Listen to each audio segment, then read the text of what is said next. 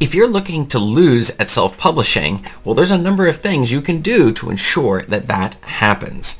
And that's one of the reasons why in today's video, we're going to talk about three things to avoid in self-publishing. This is Chris Baird from selfpublishingmadeeasynow.com where self-publishing doesn't have to be so hard. So let's get straight into it.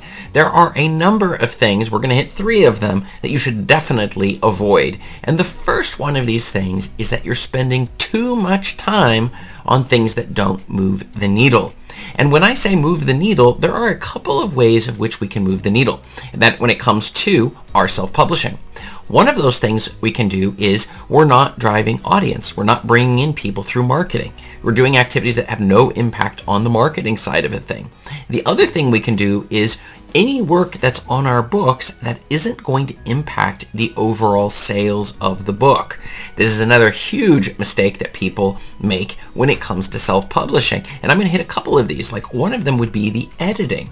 You're going round after round after round after round. At a certain point, you reach that point where the editing is complete. I can tell you, doing woodworking and you're dealing with making these little cars and things like that, there's a portion of it where you're going to sand the wood. You're going to try to get it perfectly smooth when you're inside the little woodshed and you're trying to get these cars to look exactly perfect for the kids, right? And but at some point, it's smooth enough. So if you spend additional time trying to sand this car down, it's simply not going to be that much better. Your books are no different than that little car. At some point, your effort is being wasted. In fact, you have a certain amount of motivation and it goes down as we don't see results. So what we need to do is focus on the things that are going to give us those results. A second thing you can do with regards to your audience is going on Facebook groups where other authors are sitting and just shooting books at each other. Nobody is buying other authors' books, and yet they still have this idea that if I'm in a Facebook group, I can just post my books and other self-publishers will then purchase all of these books. I can't tell you, on TikTok, I get emails or get messages on a regular basis saying, hey, buy my book, buy my book. Why would I do that? I don't know, like, and trust you. How do you even know I like this kind of book? But just pushing it out there so many times, you think that somehow that's your target audience. But it's not driving traffic. It's not bringing in an audience, which means it's another one of these areas where we're spending lots of energy, lots of time. We feel like we're doing something, and that's the danger side of all of this, but it's simply not going to result in more sales of the book or really a bigger audience that we have. Number two, listening to the wrong people. And this can go both ways.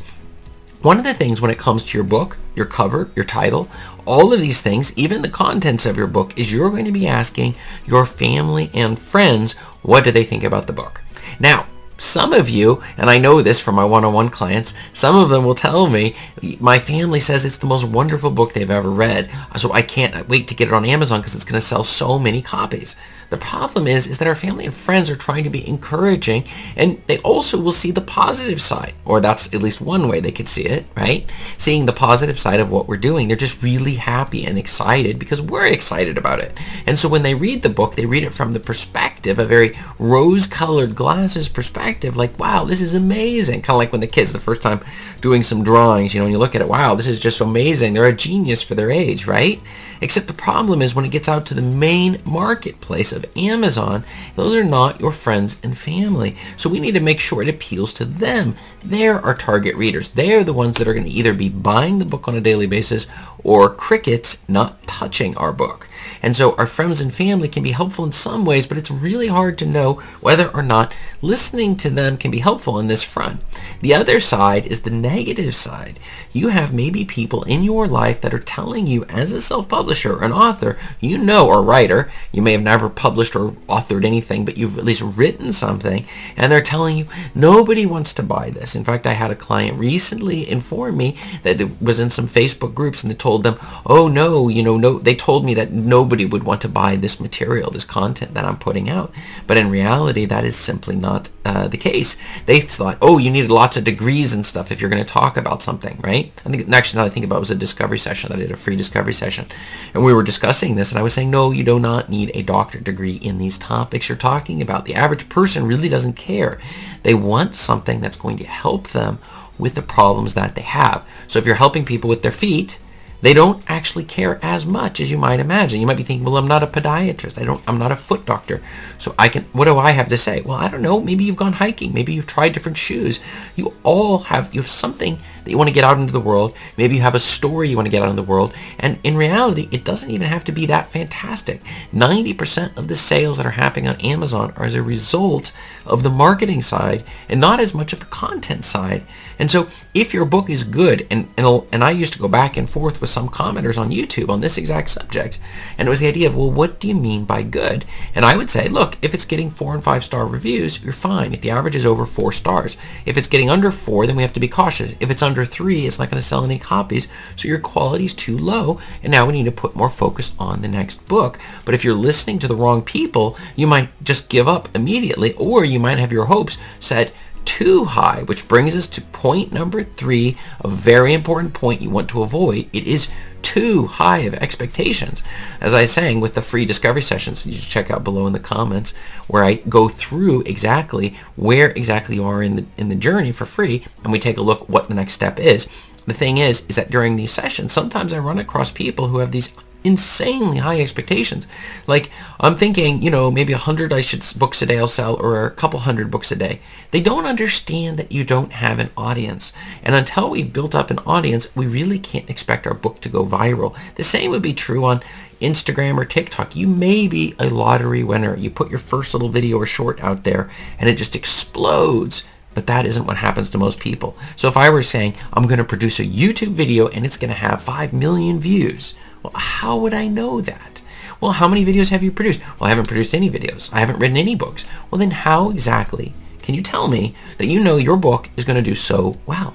At the same time, don't tell me you think your book's going to do poorly. It's dependent upon some of the things I'm going to mention, I've mentioned in my, my other videos, where we go through exactly some of these steps to make sure your things you want to get into alignment. I'm going to be hitting on my next video as well, this exact subject of the things you shouldn't avoid but should be doing.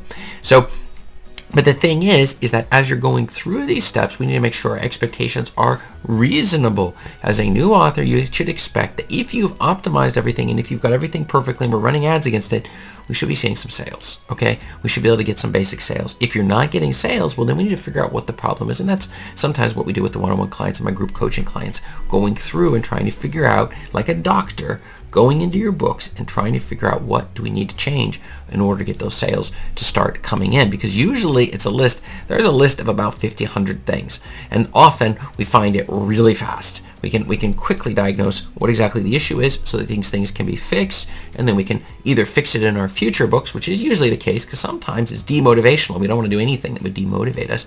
But Sometimes we can fix it on the very same book and just by changing a cover, the title, subtitle a little bit, we can start to see some sales coming off of our existing books simply because we're targeting a hungry market as opposed to targeting crickets or not even paying attention to the market, creating some weird vegetable that we're going to sell on a marketplace, having no idea if people want to, but our fam- friends and family told us it was wonderful. They thought it looked really cool. But that really doesn't tell us if the market itself wishes to purchase that, you see? So these are like the three big things that you're definitely going to want to avoid. But my question for you is what mistakes have you made that you wish you had avoided? It might be one of the ones I mentioned, or it might be something else. I want to know below in the comments, so let me know about that. And check up above me here for another video where I'm going through your self-publishing questions. Thanks.